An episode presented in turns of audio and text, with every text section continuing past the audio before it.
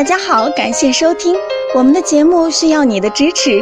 如果您有任何问题，可以加微信 a 八二零二零幺九八咨询。接下来有请主播为大家带来今天的节目。这位患者留言说：“吴晨博在色情电影等方式的刺激下，也无法自然勃起，只是觉得胀，但无法坚挺的勃起。通过手淫可以勃起。”坚挺的时间较短，这算不算阳痿？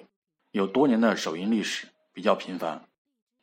手淫一般不会引起疾病，但是频繁、重度的手淫可引起疾病，像前列腺炎、遗精、阳痿、早泄等症。而对心理上的危害超过对生理的影响，会损伤人的情志，令人精神萎靡、意志薄弱、犹豫不决、优柔寡断、暴躁怪力、多疑恐惧。遇事或扫进或退缩，缺少耐心与恒心，以及必胜的信心和勇气。